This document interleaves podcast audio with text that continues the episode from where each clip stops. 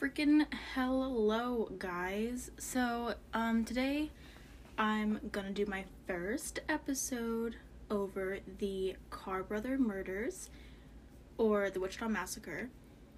And right now I'm crocheting. I have some scrap yarn left over from this scarf that I made, and it's like one of those gradient yarns.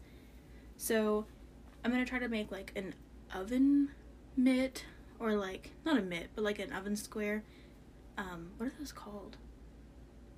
I don't know, or a coaster of some sort.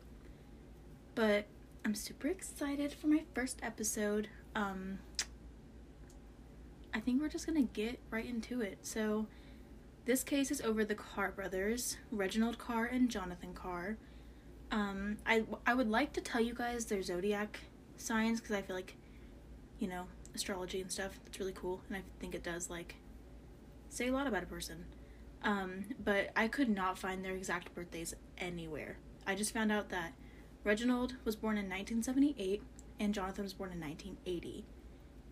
But in future cases, I'm going to try to find their zodiac signs. they are classified as spree killers, which means a person, or in this case, people, who kill more than one victim in more than one location in a short amount of time. Um, each case I'm going to do like a fast case or like a quick case where it just gives you kind of like the rundown and you can see if you can handle it or not. Um, so the quick case for this one, um, it's often called the Carr Brother murders, but it can also be referred to as the Wichita Massacre or the Wichita Horror. The killing spree took place in the winter of 2000 and resulted in the murders of five people and a dog. And like, although yeah, murdering people not good, don't do it, but like leave animals out of it, dude. I hate when movies when the director goes and kills off like an animal, especially a dog. Like, you're evil. You're absolutely evil, and you know it. Um. So around this time, the sale of guns, locks, and home security systems skyrocketed. Uh, wonder why? Yeah, if there was someone going around committing crime, especially this brutal. Yeah, I, I think I would also want to invest in some protection. Uh, the brothers ended up going to court and being tried in the fall of 2002, which resulted in them being sentenced to death. So there's your little quick case. Now we're going to get into the actual crimes. When Reginald Carr was 22 and his younger brother Jonathan was 20, they had already had their fair share of crime under their belts. On December 8th of 2000, having recently arrived in Wichita from Dodge City, the pair committed armed robbery against Andrew Schreiber, a 23 year old assistant baseball coach. Just three days after this initial incident, they shot Ann Walenta, a 55 year old librarian. She was wounded as she, tr- as she was trying to flee her car and sadly passed away in the hospital three weeks later from the initial wounds. Their crime spree reached an all time high on December 14th when they broke into a home and kidnapped five young adults. I'm gonna butcher some of the names. Um, bear with me. No disrespect to the victims. I just can't read. Brad Heyka, 27. Heather Muller, 25. Aaron Sander, 29. Jason Befort, 26. And H.G., 25, were unluckily in the house chosen at random by the Carrs. Since this is the largest part of the case, I'll go into immense detail about that night. This right here is an official, like, content warning, trigger warning. There's going to be some extremely uncomfortable topics being brought up soon. This case is not for weak stomachs or like easily triggered people. Um, if you get scared easily, don't listen to this at night. Uh, it freaked me out last night when I was researching it. I literally got up and like checked the door 10 times to make sure it was locked. But that night, HG went over to Jason Befort's house to spend the night. The two were boyfriend and girlfriend. Jason was a science teacher and a coach at Augusta High School and lived in a triplex condo with his two friends, Bradley and Aaron. Bradley was a financial analyst, and Aaron had just recently decided to study for priesthood. HG arrived with her pet schnauzer, Nikki. Side note, I had a schnauzer. She just recently passed away. Her name was Cricket. Um, she was nearly 20 and extremely grumpy. RIP to her. Mean old woman, love her. Anyways, HG arrived around 8:30 and her boyfriend wasn't there, but the two roommates were. Shortly after HG arrived, Heather Muller did too. And I'm pretty sure that Heather and um, Aaron did date before this, but they weren't dating at the time. Um, so Jason and HG are dating, are dating, and then Heather and Aaron were previously dating. So around 9 p.m., HG went to her boyfriend's room and started grading papers. Jason arrived less than 20 minutes later, and the two decided to go to bed around 10 p.m. after turning off all the lights and locking all the doors. Aaron Sander was sleeping on the couch in the living room, and Heather Miller was sleeping in, in the ground floor bedroom. Brad Heyka was sleeping in the basement bedroom. Around 11 p.m., the porch light came on. This surprised Jason, who was still awake at the time, and before they knew what was happening, the bedroom door was slammed open. The covers were ripped off the bed, and Aaron Sander was brought into the room at gunpoint. The Carr brothers then forced the three to tell them if anybody else in the house was in the house and where they were, and at this point, the three mentioned Brad and Heather being in their respective rooms. The brothers then brought them into the room. The Carrs then instructed everybody to remove all of their clothing and get into the bedroom closet, and for the next hour, the five were brought out in pairs to engage in sexual acts with one another. First, the Carrs brought out the two women and made them have oral sex, and then they forced Brad to have intercourse with HG. Afterwards, Jason was forced to have inter- intercourse with HG, but when the Carr brothers realized that the two were dating, they stopped them. They then tried to make Aaron, the one that had just decided to study priesthood, um, try to have intercourse with HG, and when he refused, they hit him on the head with the butt of the gun. Then they sent HG back into the closet and brought out Heather to make Aaron have sex with her, but when he couldn't, they beat him with a golf club instead. They, I, I read somewhere that they like mentioned giving him until midnight to like decide if he was going to have sex with one of the women or not. And they were counting down like by the minute. And everybody in the closet could hear him or hear the Carr brothers counting down. And Aaron kept saying like no, no, I can't, like no.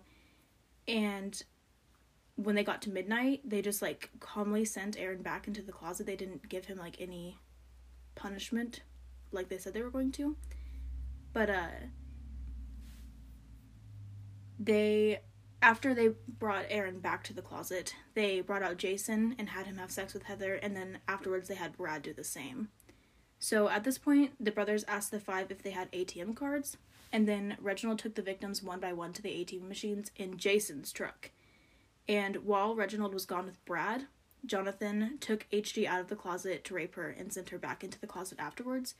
And then Reginald came back to take Jason in his own truck to the ATM, and Jonathan ordered Heather out of the closet and raped her as well, sending her back to the closet when he was finished.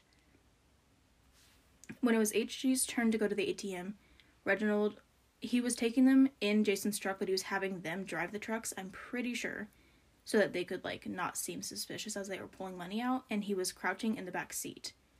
Um, at this point, HG asked Reginald if they were going to kill them, and he said no. And then he said that he wished that he could have met her under different circumstances because he thought she was really cute and that they would have hit it off great. Which, like, ew. What? Like, what? So after they arrived back at Jason's condo, um, Reginald raped HG and Jonathan again raped Heather. And after this, they decided to ransack the house and search for like valuable items or money. And in the process, they came across a empty coffee canister and found a engagement ring. And that engagement ring was from Jason to HG and he was going going to propose to her on December 22nd, I think. I think it was like the Friday after all of this went down. So the Carrs decided to move the victims outside into the freezing snow naked. Um, the women were allowed to wear a sweatshirt or a sweater, but apart from that, everything else was completely exposed, and the men had nothing on. Um, initially, they tried to force everybody into Aaron's Honda Accord and in the trunk. And when they realized that not everybody was going to fit, they decided to just put the men into the trunk and have HG go with Reginald in Jason's truck. And then Heather was to ride in the front seat, the passenger seat of the Honda with Jonathan. So, after a short drive, the vehicles stopped in an empty field, which is now known as Stryker Soccer Complex. And what's terrifying is like it's an open, like running soccer complex. My sister plays there all the time. Um, but every time I go there, I'm like, yuck, this is where this happened. Um, so they ordered the men to get out of the trunk and that HG go sit in the car with Heather in the Honda. And at this point, HG turned to Heather and she was like, I think they're going to shoot us. So after that, the brothers ordered the two women out of the car and put Heather next to Aaron and HG next to Jason. And I'm not sure like they they knew that HG and Jason were dating, but I don't know if they ever knew that Heather and Aaron had previously dated. So um, they told them to all get on their knees and turn away. And as the five were doing so, uh, gun gunshots started ringing out. So, by some miracle, I don't know how, uh, a metal hairpiece that HG was wearing stopped the bullet from killing her. And while all the others were shot and killed execution style, she was able to play dead long enough for, like, uh, long enough to trick the brothers. Um, as she played dead in the snow, the Carr brothers drove away in Jason's truck, in the process running over all the victims as they left, including HG, who was still alive. Uh, she waited until she couldn't hear anything, and then she turned her head and saw the bodies of her friends and her boyfriend. At this point, she thought that there may be a chance that Jason might still live, so she took off her sweater and tied it around his head to stop the bleeding. But when she realized it was not, it was there was no use. She was looking for a house or anything, and she saw some Christmas lights twinkling in the distance.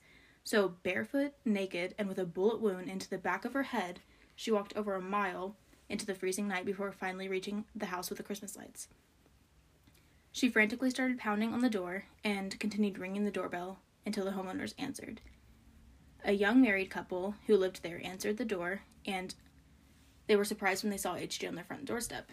She screamed to the couple that she needed help and that her friends had been shot and killed, and the couple quickly wrapped HG in blankets and went to dial 911, but she stopped them. She wouldn't let them call 911 because she knew that there was a possibility that she might not make it. She knew that she was shot, she just didn't know how bad it was.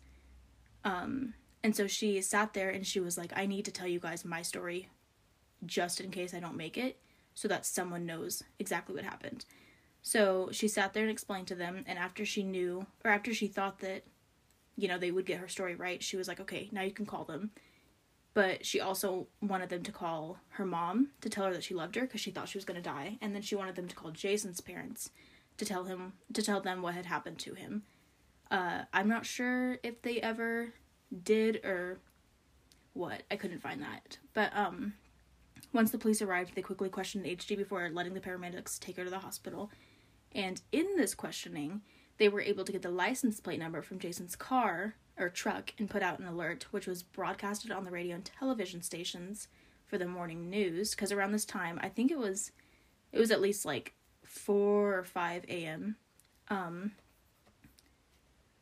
so after the murders, the Carr brothers had actually driven back to the condo to look for more valuable items, and in the process, they ended up killing Nikki's dog. Sick, disgusting, awful human beings. Like, yeah, they murdered people. That's terrible Leave dogs alone, dude. Um, there's a car bumping in the neighborhood. Love that. Be quiet. Don't you know I'm recording a podcast? Uh, around 7:30 a.m., the police got a tip that the missing truck was outside the apartment building and that a black man was carrying a TV up some stairs. Uh, within moments, they after the phone call, they had the place sealed off and they knocked on the door of the apartment. A woman named Stephanie Donnelly, I don't know how to say that last name, uh, she was Reginald's girlfriend. She opened the door, and when she did so, the officers could see Reginald trying to run out the window. So at this point, Stephanie informed them that Jonathan was driving a late Plymouth Fury model. Um, around noon, they found the car outside of a house where Jonathan was with his girlfriend, uh, Tronda Green. And when he saw the police, he unsuccessfully tried to flee. They caught him easily. But no one knows, like, the other crimes that they've committed there's uh, like when you look them up on I I use Google, but when you look them up, it's really hard to kind of find anything about them. Like I couldn't find their birth dates. I couldn't find most of the charges that they had previously to this spree. But nobody knows what they may have done before, but they were definitely guilty of these murders. They found the gun on the route home, on the route to Jason's home, and they were able to like I think DNA link it and also like the bullets that were used, they were able to link it to that gun. But so that is the long rundown of the case and what exactly happened. But now I'm going to talk about like the trial and the controversy that surrounded the trial. So apparently some people in the court system wanted to play into the fact that the Carr brothers were black and all of their victims were white, claiming that the robbery and killings were all hate crimes, but that idea was thrown out. They were basically saying like had this been a white set of brothers and they committed all these crimes against black people, the roles would be reversed and it would definitely be seen as a hate crime. Um, but nobody really wanted to play into that idea. So the defense wanted separate trials because the lawyers lawyers for each brother would try to blame the crimes on the like the other brother. But the lawyers argued that they would both be trying to help convict the other brother, so it would actually be like having two prosecutors for each defendant. Um, it was argued that the trial wouldn't last long enough to spend that much time and money on two trials, so they just went ahead and conducted one. Jonathan's lawyers tried to get him declared as unfit to stand trial, but he went through some like psychological evaluations and the experts said that he was completely competent to stand trial. So ultimately the brothers were charged with 113 counts, including kidnapping, robbery, rape, uh, four counts of capital murder, and one count of first degree murder. And Reginald was convicted of 50 counts, while Jonathan was convicted of 43. And they were both sentenced to death, as well as life in prison, with multiple decades to serve before ever being eligible for parole. And although they were sentenced to death, there was a lot of stuff that went down that kept causing them to come off death row and go back on and come off. So we'll talk about that briefly. Although they were sentenced to death, there had been a lot of attention surrounding the ruling of the Kansas death penalty law. Uh, in 2004, the Kansas Supreme Court overturned the state's death penalty law, but the state attorney general appealed this ruling to the U.S. Supreme Court, and due to the Constitution, whatever, the Carr brothers were kept on death row. On July 25th, 2014, the Kansas Supreme Court announced that it had overturned the death penalty sentence or the death sentences and because of the failed separation of proceedings for each brother, the court unanimously reversed three of each defendant's four capital convictions.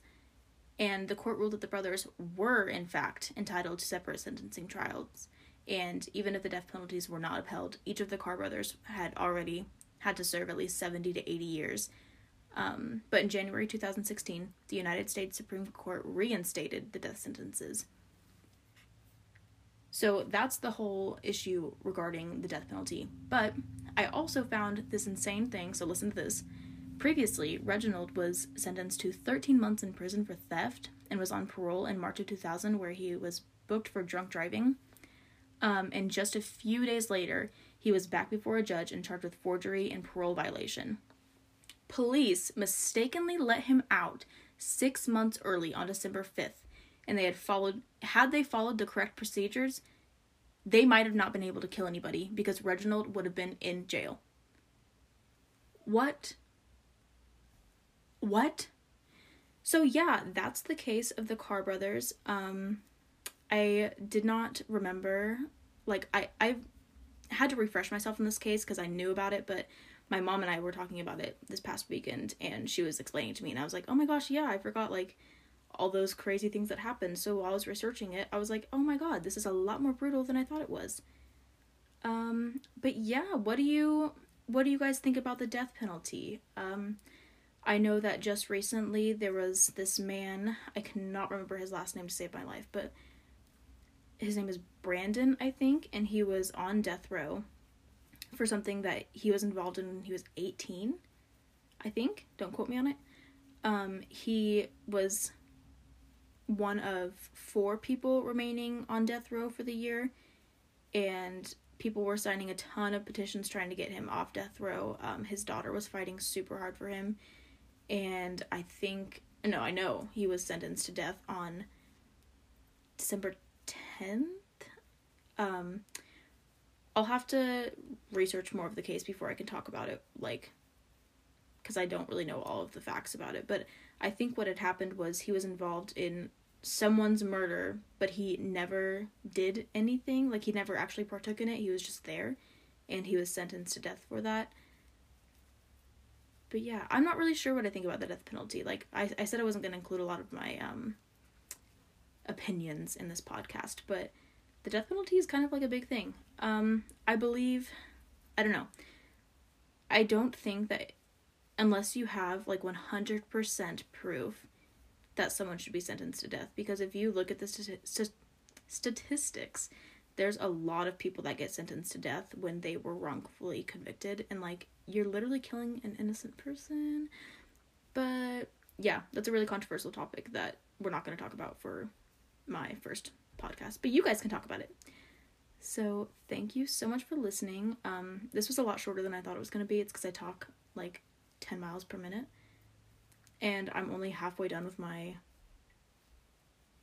crocheted oven square. What are those called? Why can I not think of what that's called? Um, but yeah, once I release this podcast, I will go ahead and post a picture on my Instagram of the finished project and I will link the or not link because I I don't think I can link, but I'll say like, "Oh, this is for my first podcast." But yeah, thank you guys so much for listening. I'm glad that you enjoy scary things like me. Um on Christmas, I'm going to have a giant episode. I say giant, I talk fast. It's not going to be giant. Um I have a Christmas special episode where I'm talking about five Christmas murders. Um, the Lawson family is going to be in there, as well as the Christmas massacre.